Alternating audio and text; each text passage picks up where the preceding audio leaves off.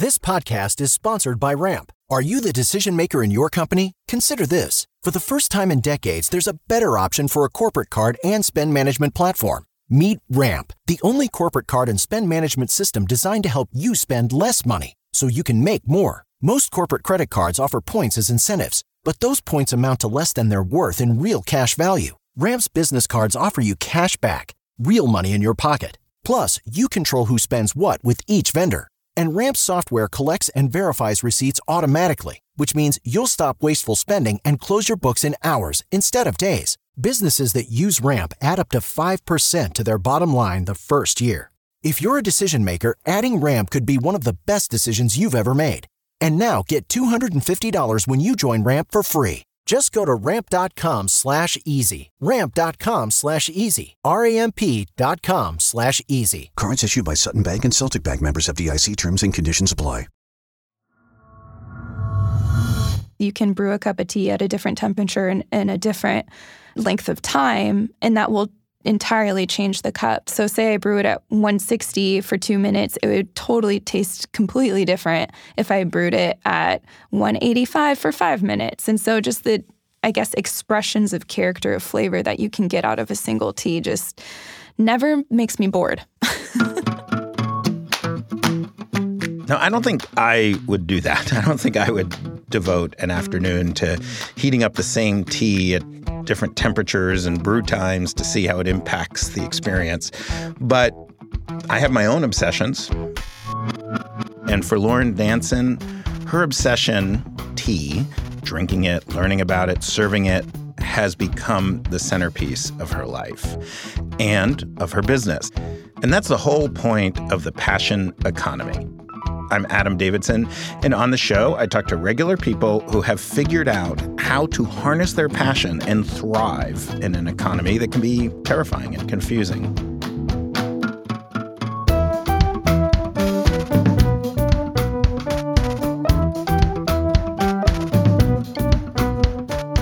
We talk a lot on this show about the importance of having a niche, a narrow focus that you can own, that can be fully yours. But I'm pretty sure Lauren Danson has the narrowest niche of anyone I've ever met. She's the founder and CEO of Mizuba Tea Company, and they sell only one kind of product. She's not just selling tea. She's not just selling green tea. They sell matcha, green tea from Uji, Japan, that she buys from only 3 suppliers. And by the way, there are a ton of matcha green tea suppliers in Uji, Japan, because it is the historical home of matcha tea. But Lauren won't buy from just anyone. She wants to buy tea from people she has a deep relationship with so that she can convey that intimate relationship to her customers, explain what's behind the tea, who's behind the tea. But we'll get to all that. First, her background. Lauren grew up in Santa Barbara, California, and the city, its vibe, clearly shaped her. Santa Barbara is full of awesome restaurants, and because it's a really small community, if people like food, it's pretty easy to get involved in food. My parents specifically were on the board of the American Institute of Wine and Food in the 80s and 90s. So growing up, I was surrounded by my parents' friends who were always bringing over awesome food, and being able to taste new flavors was always just not a question to me. Gotcha. And you did a fair bit of traveling when you were a kid? Yeah. So my parents had a lot of friends from church who were usually missionaries, and so it was a good excuse to go see the world a bit, you know, and visit my family's friends. And how I remember most of these travels were basically through the people we met, the food we ate, and for me, the tea that we had.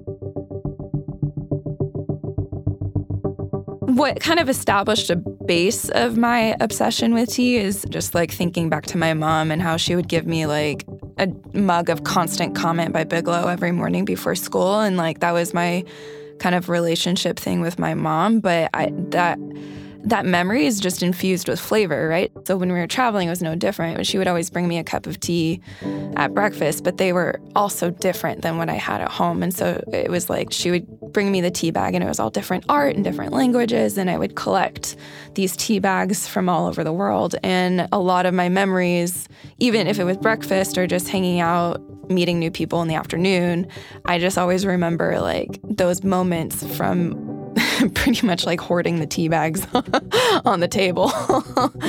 I had sketchbooks that I would paste like glue stick these tea bags into because I just loved the artwork of it, and the quality was there.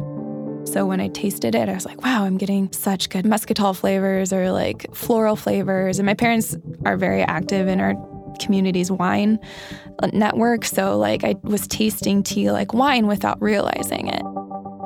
Now, Lauren wants to be very clear. For her, tea was just a real passion, but it never occurred to her that it could be a business. It was just something she loved.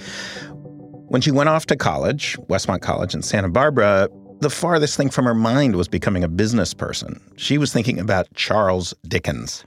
I was an English journalism major, and my specialty, my senior thesis was on Charles Dickens, so I spent the majority of my time reading a lot of Charles Dickens novels, and my sophomore year, I was put in the dorm room that was, you know, way up the hill that nobody wanted to walk to, and so I got all my friends to come visit me by hosting like these open dorm room tea sessions.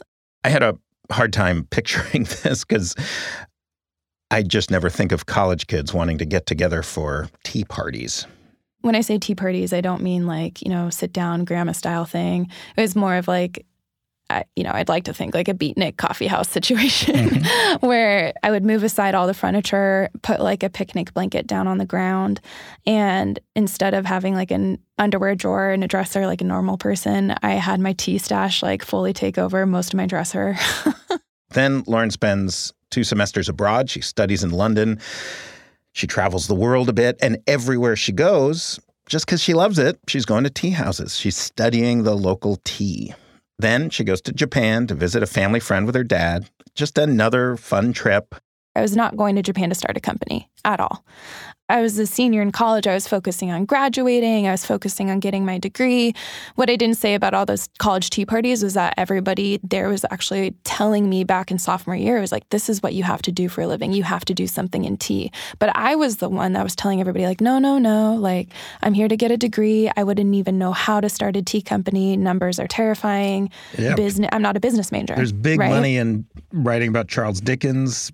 I could make a fortune. Yeah, I know. Oh, you're telling me. Yeah. Absolutely.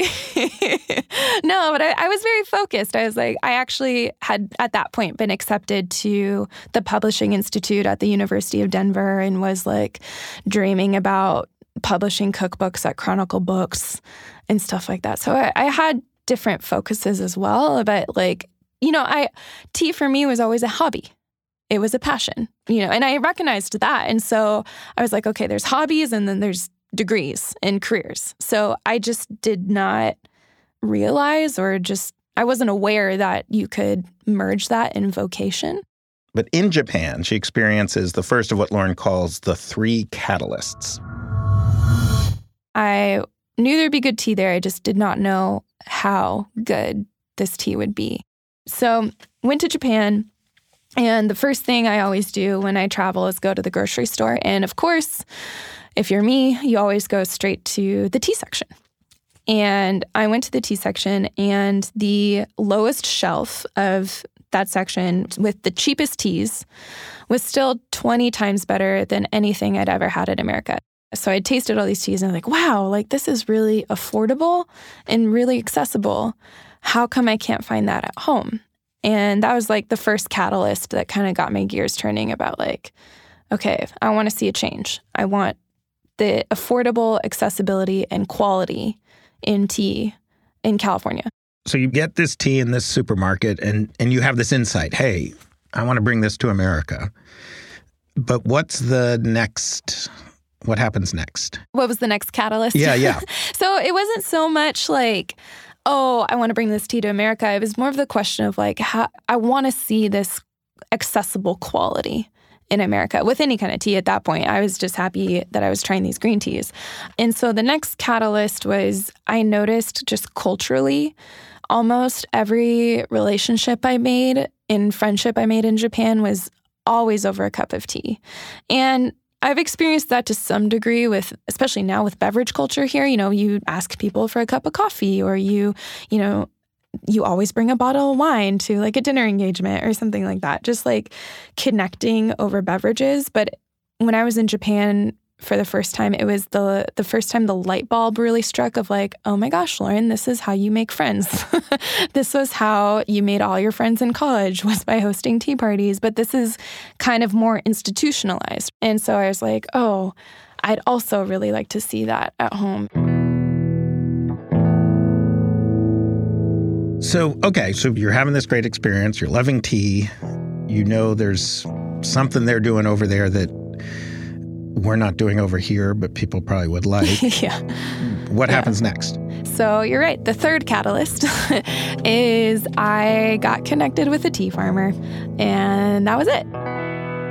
And how do you get connected with a tea farmer? That's the question everybody asks me, and it's pretty funny. To me, it's basically divine provision. But the first time I went to Japan, we took the train down to Nara, which is this crazy place full of like thousands of deer that just run the streets. And then on the way back from that trip, we stopped at a station called Uji, which is like Fuji, but without the F, so Uji. And there was only one sentence in the guidebook about Uji that my dad had. And the one sentence said, birthplace of really, really good tea. And I was like, stop everything. We're jumping off the train. Let's go. It's late. I don't care. my friend and my daughter were like, okay. So when you go to Japan, there's very specialized like places. So there's the town for wasabi. There's the town for, you know, pickles. Or there's the town of kimono fabric, right? Uji is truly the home of tea.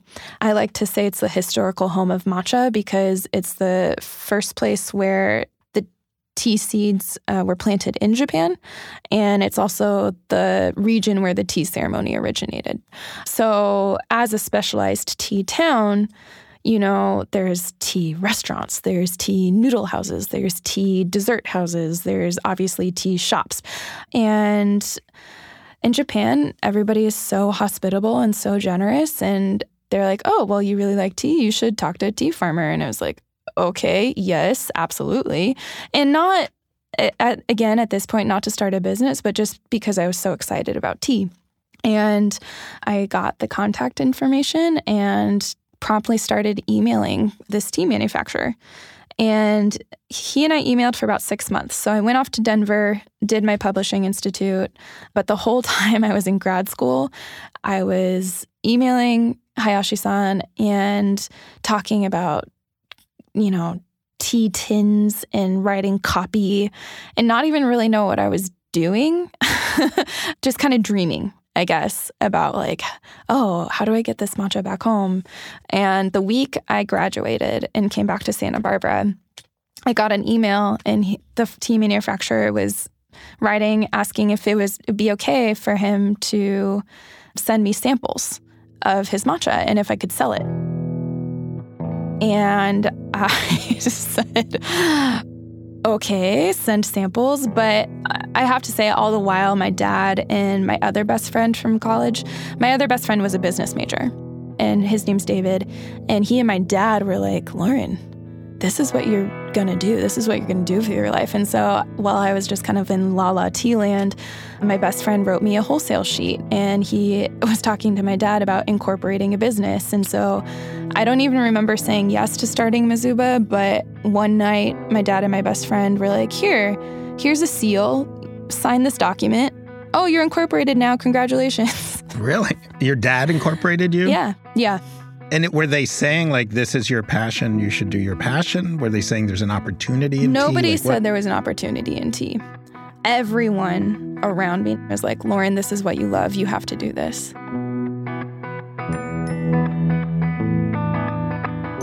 But it's one thing to love something and another to turn it into a successful business. That's after the break.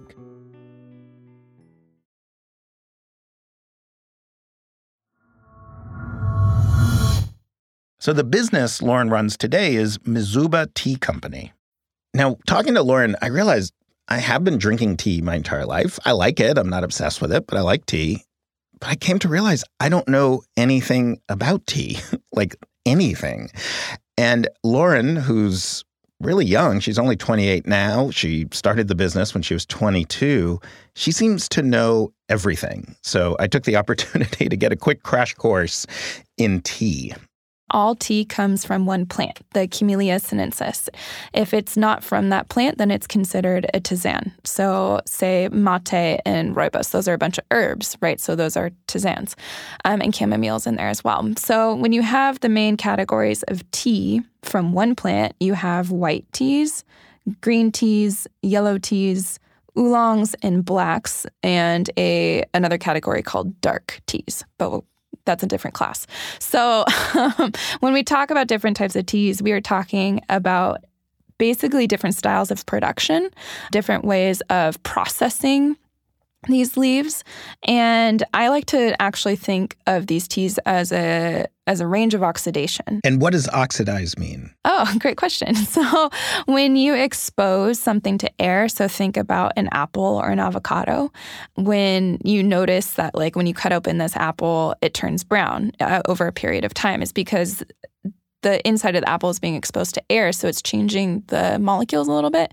So with tea, you're taking this really fresh leaf, right? And so at a certain point, you want to stop the oxidation process. So perhaps white teas are least oxidized because the oxidation process is stopped really quickly. Green teas in Japan, for example, they steam the leaves to stop the oxidation process, to stop the oxygen from fully like completing that chemical process, which affects flavor, which is really important. What do these trees, do they look like a bush or what does the tea plant look like? Both. So tea was discovered in China thousands of years ago, and there's still places in China where you can have wild tea trees. Most of the world, if you imagine like a tea terrace, they are actually kept in bushes so it's easier to harvest. These are people walking around plucking the buds? If it's high quality, because you can imagine if you're harvesting something by hand, that takes a lot of labor. Yeah. They will always harvest the new growth or the first flush. That's where your tea, the high quality tea, will come from. So every year, the tea plants are dormant over winter. They store up all their nutrients. And then you can imagine like, you know, new things growing in spring. You've seen that, like the new buds open and there's new growth. That's what you want to harvest. And then I learned, most importantly for this interview, what exactly is it she sells? What she built her business around? I like to consider matcha the champagne of Japanese green tea for a few reasons. As you might know, champagne can only truly be called a champagne if it's from that region. Similar to matcha, matcha can only truly, truly be called matcha if it's from Japan.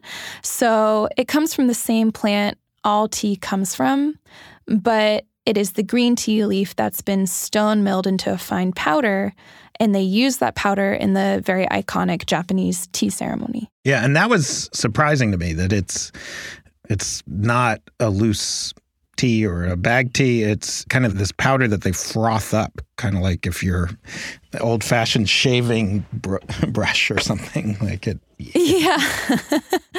So it's pretty interesting because actually before people like in the general tea consciousness, steeped tea, it was actually always frothed. Like the earliest iterations of tea drinking were frothing. So it's interesting how it went from that as a common kind of primitive way to becoming a highly specialized, revered kind of form of tea drinking. It's actually very difficult to produce matcha. Less than 2% of Japan's total tea production is matcha because it's a highly specialized process. So you have the tea plants, right? And then matcha, here's the second part, matcha must be shade grown. So they actually put tarps over the tea plants for about anywhere 2 to 4 weeks prior to harvest. So the tea plants grow in the sun all year, but right before harvest season, they put these shade tarps over the plants. And there's two ways. If you can imagine kind of like a plastic tarp that's really close over these tea bushes, or there's a secondary method where they're like up on poles and there's these like curtains coming over the tea plants. So those cost about $1 million to put in. Wow. If they're done well. So very specialized. And what that does is those tarps inhibit the plants from fully completing photosynthesis.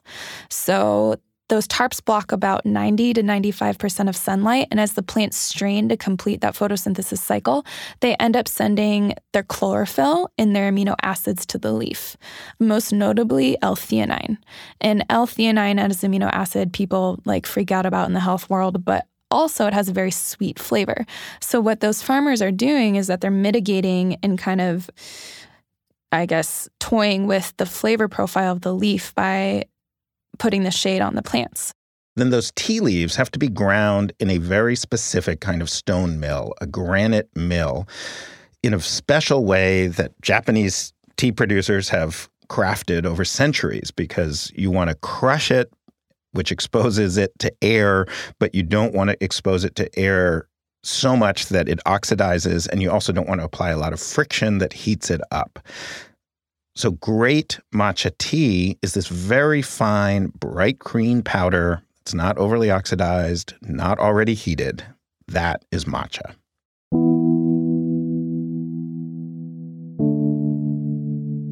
And so once Lauren knew about the greatest matcha, she wasn't going to go with any other kind of matcha. She was only going to focus on the best matcha, the one that is handpicked at exactly the right time from exactly the right kind of shaded environment, stone ground in exactly the right way in Uji, Japan.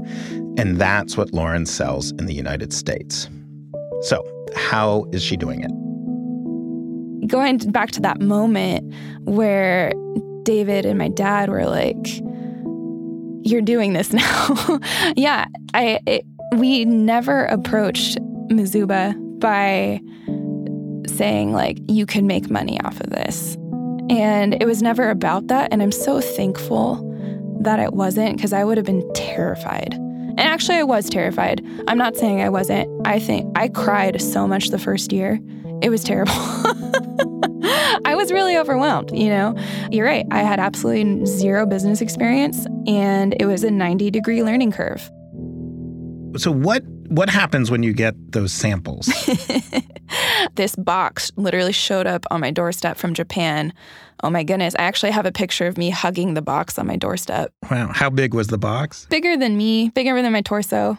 I'm 5'5", so it was big. It was a big box. And was there like an expectation, like, here's 20 pounds, I want $2,000 back or whatever? Oh, we paid him for it. So I had my savings, and if there was something I was going to spend money on, it was tea, right? So I had no problem doing that. So with the samples, I was like, okay, if I want matcha somewhere, where would I want to go get it in Santa Barbara? So I was like, if I wanted to have matcha ice cream, who am I going to talk to? Or if I want matcha in this cafe, where would be my favorite cafe to experience this really high quality tea? And so I started emailing these people and asking them if they wanted to have a tea party with me. I would use that verbiage. And everybody was like, yeah, sure. I was pretty surprised that, I was surprised and humbled that some really successful business owners would want to take time with a 22-year-old girl and have tea. But more often than not, everybody's like, oh, I'd love to. How about like next Tuesday? And that's how Mizuba started. And was that to sell to them wholesale? Mm-hmm. Was that the goal? That was the goal. Yeah.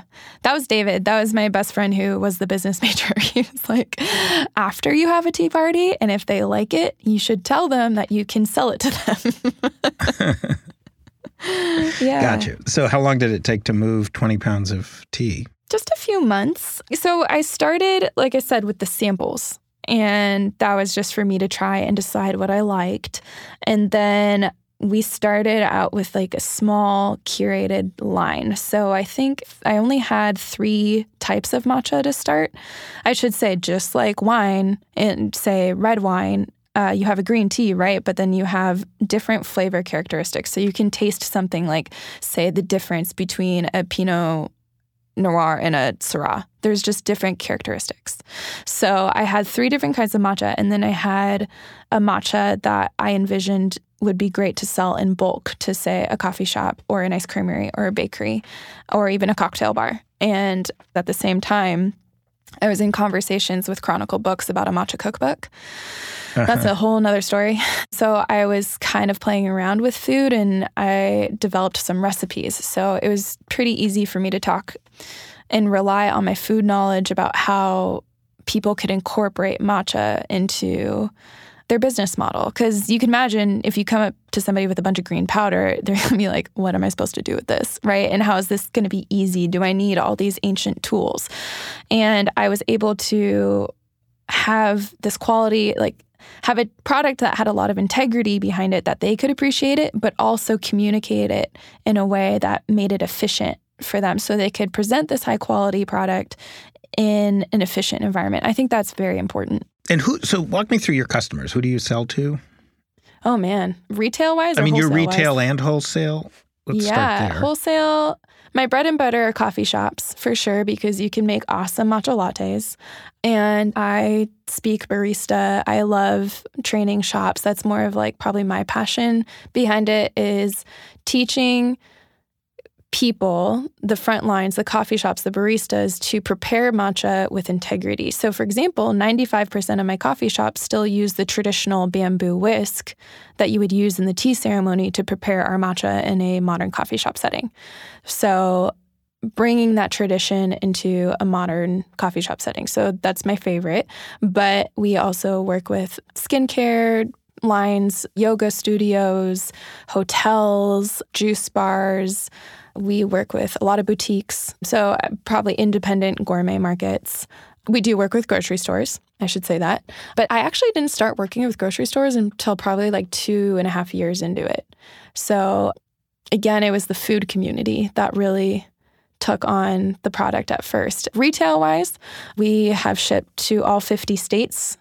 I was a little surprised when I got a lot of orders from like Nebraska and Texas, but somehow the internet is a beautiful and terrible thing at the same time. That was pretty magical. Are the corporate accounts more local, like the coffee shops? Oh, no. We have wholesale accounts nationwide. What is a day in the life of the company? How many people work for you? One full-time employee. As I mentioned, my family is so great. I'm very thankful for them. I've kind of roped in my entire family into working for me. So the reason I didn't have to hire any major employees for probably 3.5 years is because my mom is a rock star. So my dad is actually about to retire as a doctor this summer. Congrats to Dad. But he, like I mentioned, he's owned his own doctor's practice for 30 plus years. So he's kind of a whiz at payroll and taxes and insurance and all that stuff. So my dad's my CFO. My mom handles the majority of our shipping in Santa Barbara. So we import to Santa Barbara, California. I actually currently reside in Portland, Oregon. So we have an HQ up here, and we import to both locations. But my mom handles all the Southern California shipping and deliveries and is a general rock star. And then my husband is my graphic designer, and my brother makes traditional tea bowls for me. So kind of wrangled everyone into it. So Lauren's business runs on this scrappy combination of hard work and friends and family pitching in. And is that really something we can learn from? Well, I think it is. That's after the break. You might be listening to Lauren's story and thinking, this is a one-off. My instinct is if someone came to me and said, hey, I'm going to build a business that has to sustain my family, and I'm only going to sell 7 varieties of this really specific tea from this one place in Japan— my instinct would be, yeah, that's not going to work. That's way too narrow. There just aren't enough people in the world who are desperate for that particular variety of tea. And it's not like Lauren had some grand plan. She didn't do a bunch of market research and realize that matcha tea is about to blow up. And if she becomes the market leader in highest quality matcha tea, she'll be well positioned, although all of that did end up happening. Lauren's story is a bit of luck and a whole lot of the benefit of a truly deep engagement with a topic, a passion that isn't just enjoying consuming the tea, but enjoying learning every single thing about it. At its center, Lauren's business is built around her understanding of matcha tea and, more specifically, her deep relationship with the people who produce matcha tea, particularly one matcha tea manufacturer. And in that relationship, it's not just that they like each other or they're friends, it's that she understands everything about what goes into great matcha tea. And that turns out to be something a lot of people in America are interested in. You know, I was not angling myself as a business. I just found myself in this thing and I was like, okay, my main focus is like, if I'm going to share this, how am I going to share it? And it was such a gift for this matcha manufacturer to share his really high quality tea with me. And that's what kind of really kept me focused on matcha, because it's what I had. You know, all I have is my story, which now has proved to be very powerful, because so many people are like, oh, it's all about the narrative. Like, how are you going to craft your narrative? And I never had to craft something, and I never felt like I had to sell anything. I feel like there's a lot of companies that want to position their product of like, oh, well, I'm going to fix your life with this. Yeah, something this green is going to be good for you, but I'm not going to promise that it's like gonna, you know, prevent UV rays from touching your skin. Like, trust me, that's actually been said. And I'm like, oh my gosh, you guys. So what I could promise you is that this tea is a beautiful experience and enriching to your life, you know? So that's what I was comfortable with, you know? And I really quickly learned that your natural enthusiasm is huge, because you're right, I don't know how to sell things, but I know how to get excited about things. And when I was excited about tea, everybody around me also got really excited about it. And I just think that pure enjoyment is what really drove Mizuba. And why not expand to other teas, since you also have passion for those and you... Yeah, because there's so much to do with matcha. I have matcha, but I have actually 7 different kinds of it. And so individualizing each tea, communicating why each tea was special, and... because it's a powder, it's so versatile, right? So, I mean, I had the whole gamut of coffee shops wanting to use it, cocktail bars wanting to use it, ice creameries wanting to use it. I work with skincare companies who put it in face masks. So just kind of focusing on that has allowed me to kind of press into all its different uses and different industries. And at the same time, keep in mind, I'm still building a business. So as somebody who didn't have any business background, I was pretty overwhelmed with like, okay, like, wow, I can share this, but I also have to build infrastructure. So I actually, for me now, see a distinction of my passion, and like my passion's my passion. That's what I really enjoy. But my job is now like an entrepreneur in e-commerce, right? So it's fascinating when you have this passion, you're thrown into business, you're learning business.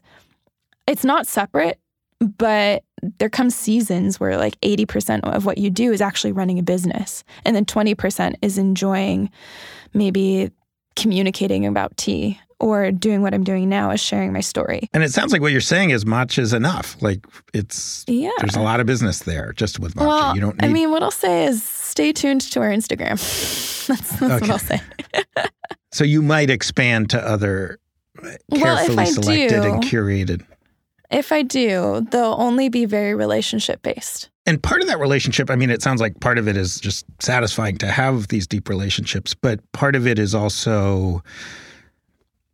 to be able to tell the compelling story you tell, like, there's just only so much you can know. Like, if you have 50 suppliers, you can't know all 50 with a deep level of intimacy. Oh, yeah. Well, I've got 3 suppliers. Uh-huh. Okay, so I've been with Mizuba for 5.5 years now. And so, as mentioned, like whenever I'm in Japan, I meet awesome producers of loose leaf tea as well.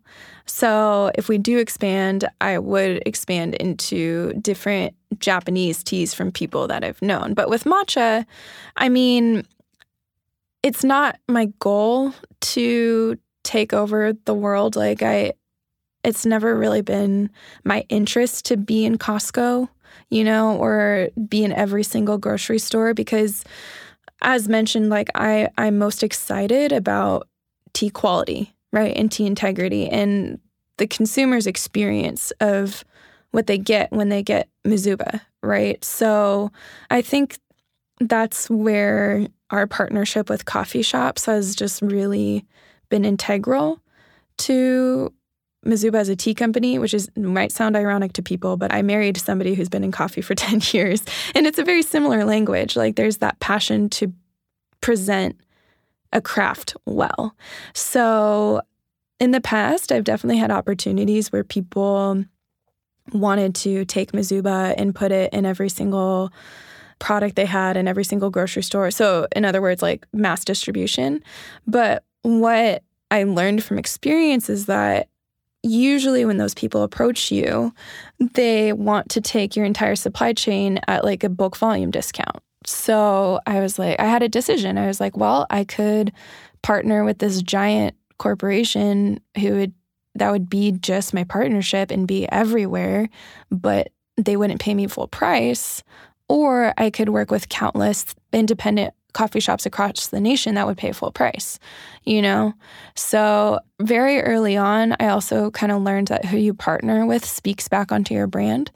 And so that also kind of stems from the relationship way I just experienced business, was that collaborations, like people trust brands, right? So if you work with somebody that their audience trusts them, and then you start working with them, that audience starts to trust you, right? So those kind of factors of like, I preferred working with independently owned shops who kind of would sustain my vision of presenting the product well. And then also just having those relationships like speak back onto how people perceived Mizuba. To me, you exactly exemplify how this economy is both an economy of high scale, but also of narrow, deep, intimate passion.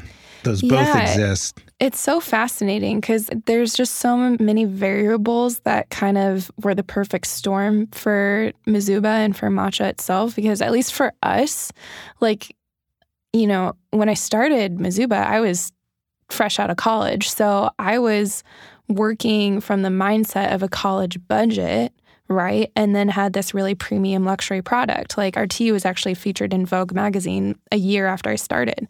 And wow. Yeah, it just blew my mind. I don't know how that happened. But I, you know, was dealing all of a sudden with like even going through a personal process of like, wait a minute, my mission is to make high quality tea accessible. And matcha itself actually kind of lends to that because a little goes a really, really long way. For example, serving size of this tea is about a half teaspoon or just 2 grams. So this was just a blessing, but like my manufacturers, I didn't realize what was going on, but they, you know, I ordered the tins and those are 40 gram tins. So that's about 20 to 30 servings, depending on how much you use. But in general, could be a small tin is 30 servings of tea. So if I sell that for $20, that's less than $1 per cup for the consumer, even though it's a high quality luxury product. So even though there's so much integrity to it. And you could also say, well, the yen was good at that time, so you could buy it and then sell it for that or whatever. But we've been maintained that price for 6 years or almost 6 years. So it was this weird world where you had luxury people starting to get really excited about it, but also the wellness industry. Matcha has become really famous in America for its health and wellness properties.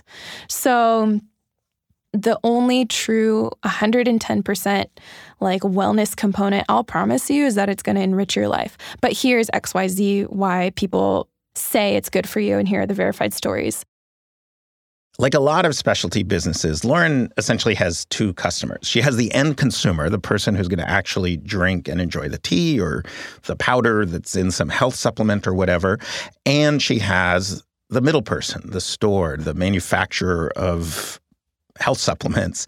And that means she has a business-to-consumer, B2C message, and a business-to-business, B2B message. Now, consumers, they love a story, and they love a true, compelling story, one that is simple but engaging, enough that Lauren can tell it to a tea purveyor who can then tell it to customers for months and years to come, and the customers can then tell their friends as they're serving the tea.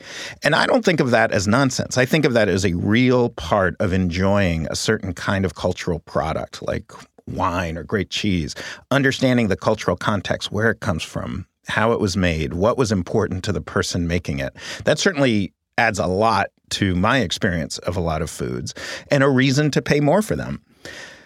But business to business is a different game because typically businesses are more rational. They want to hear an actual numeric reason, something you can put in a spreadsheet and justify spending a premium on if you're selling a premium product. And Lauren does that as well. She can talk to them about how this matcha powder is potent in a whole host of ways that others won't be. I'm sure that you can go on Alibaba and buy giant vats of matcha for very, very cheap. But a lot of health supplement companies, ice cream companies that want a matcha layer on their ice cream, whatever it is, she's able to explain to them that her product is highly densely valuable, that because of the way it is manufactured, yes, it's more expensive per ounce, but each ounce is far more potent, has a far bigger impact than the competition. And a lot of passion economy businesses, I've noticed, have to have both of those stories, the kind of emotional, engaging business-to-consumer story, and the more rational justification of a business-to-business story. And Lauren has done that remarkably well. And that's why, for a while, I was like, oh, she's just lucky. She got into matcha tea, and then matcha tea blew up. But I don't think that's the trick. I think that what Lauren did that was really special is she didn't just see tea as something she would consume. She wanted to know every single thing about it. The actual experience of tasting it, but also the science behind it, the cultural reasons that it's produced in a certain way. She wanted to understand it with a depth that allowed her to then interact with different kinds of customers and place that knowledge in a frame that spoke directly to their distinct needs. Is your goal to just maintain it as, you know, what they call a lifestyle business, you know, a mom and pop kind of business where, you know, it pays the bills and it keeps you, you know, it's not a charity, you're making money, but it's not, it's sort of not looking for major growth? Or do you see yourself being, I mean, I recognize you're never going to be, you know, some huge competitor with Procter Gamble or something, but yeah, that's okay. But do you see growth? What is your goal? What do you want? I do see growth. There was one year we actually grew 1,000%. 10 times. Yeah, it was pretty crazy. We're currently growing now. I think one of the greatest lessons I learned and want to hang on to is going slow. Growing slow is one of the best things and the best gifts I could have given the company and the business. And it's interesting because there was opportunities I said no to probably 3 years ago that I can say yes to now and be okay and not overextend my resources. And I can offer health insurance to my single employee right now. I should say I also have a handful of part-time people that do events and whatnot. But I think growing slowly has just been integral for me also enjoying the process, you know, and I kind of always operate from the fact that this business was truly a gift to my life. And even more so that, you know, it can pay our mortgage and we can live modestly off of it, but also be good stewards of that business. And it's given me the flexibility and luxury to say yes when I want to say yes, but I've found a lot of power in saying no as a right business tool and allowing ourselves to grow into bigger opportunities when they are right. So I've definitely seen a lot of businesses that explode and then they're scrambling, picking up the pieces and being really stressed. But I feel like if it's right, then I can enjoy the process a bit more and kind of enjoy my passion still, right? Because It is an interesting question, and I don't know if I'm explaining it well, but it's like, this is my passion, this is my hobby, but my job is to be an entrepreneur, and my job is in business. And so I feel like I have to mitigate and steward both of those to find the vocational sweet spot, right?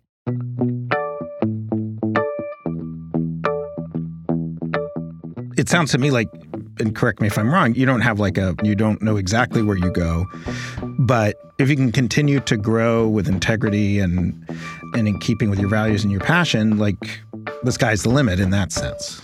Like you would love this to be a bigger company that reaches more people. Yeah, and brings tea to more people. Those things are mutually exclusive. Like we definitely have plans, you know. When I started Mizuba, there was probably like 5 matcha companies I could count on one hand in America, and now there's zillions. A zillion? 1 zillion? Yeah, a zillion. And I see a lot of these companies. You can tell when people see a trend and they want to capitalize off of it, right? For me, I never approached matcha as like, oh, this is trendy, I'm going to make money. You know, it was more of like, this is what I enjoy, and I'm going to be a good steward of it. And right, like I said, that doesn't exclude me from having plans and from having dreams and from growth opportunities, but I'm only going to do it if in my heart I know it's right for Mizuba.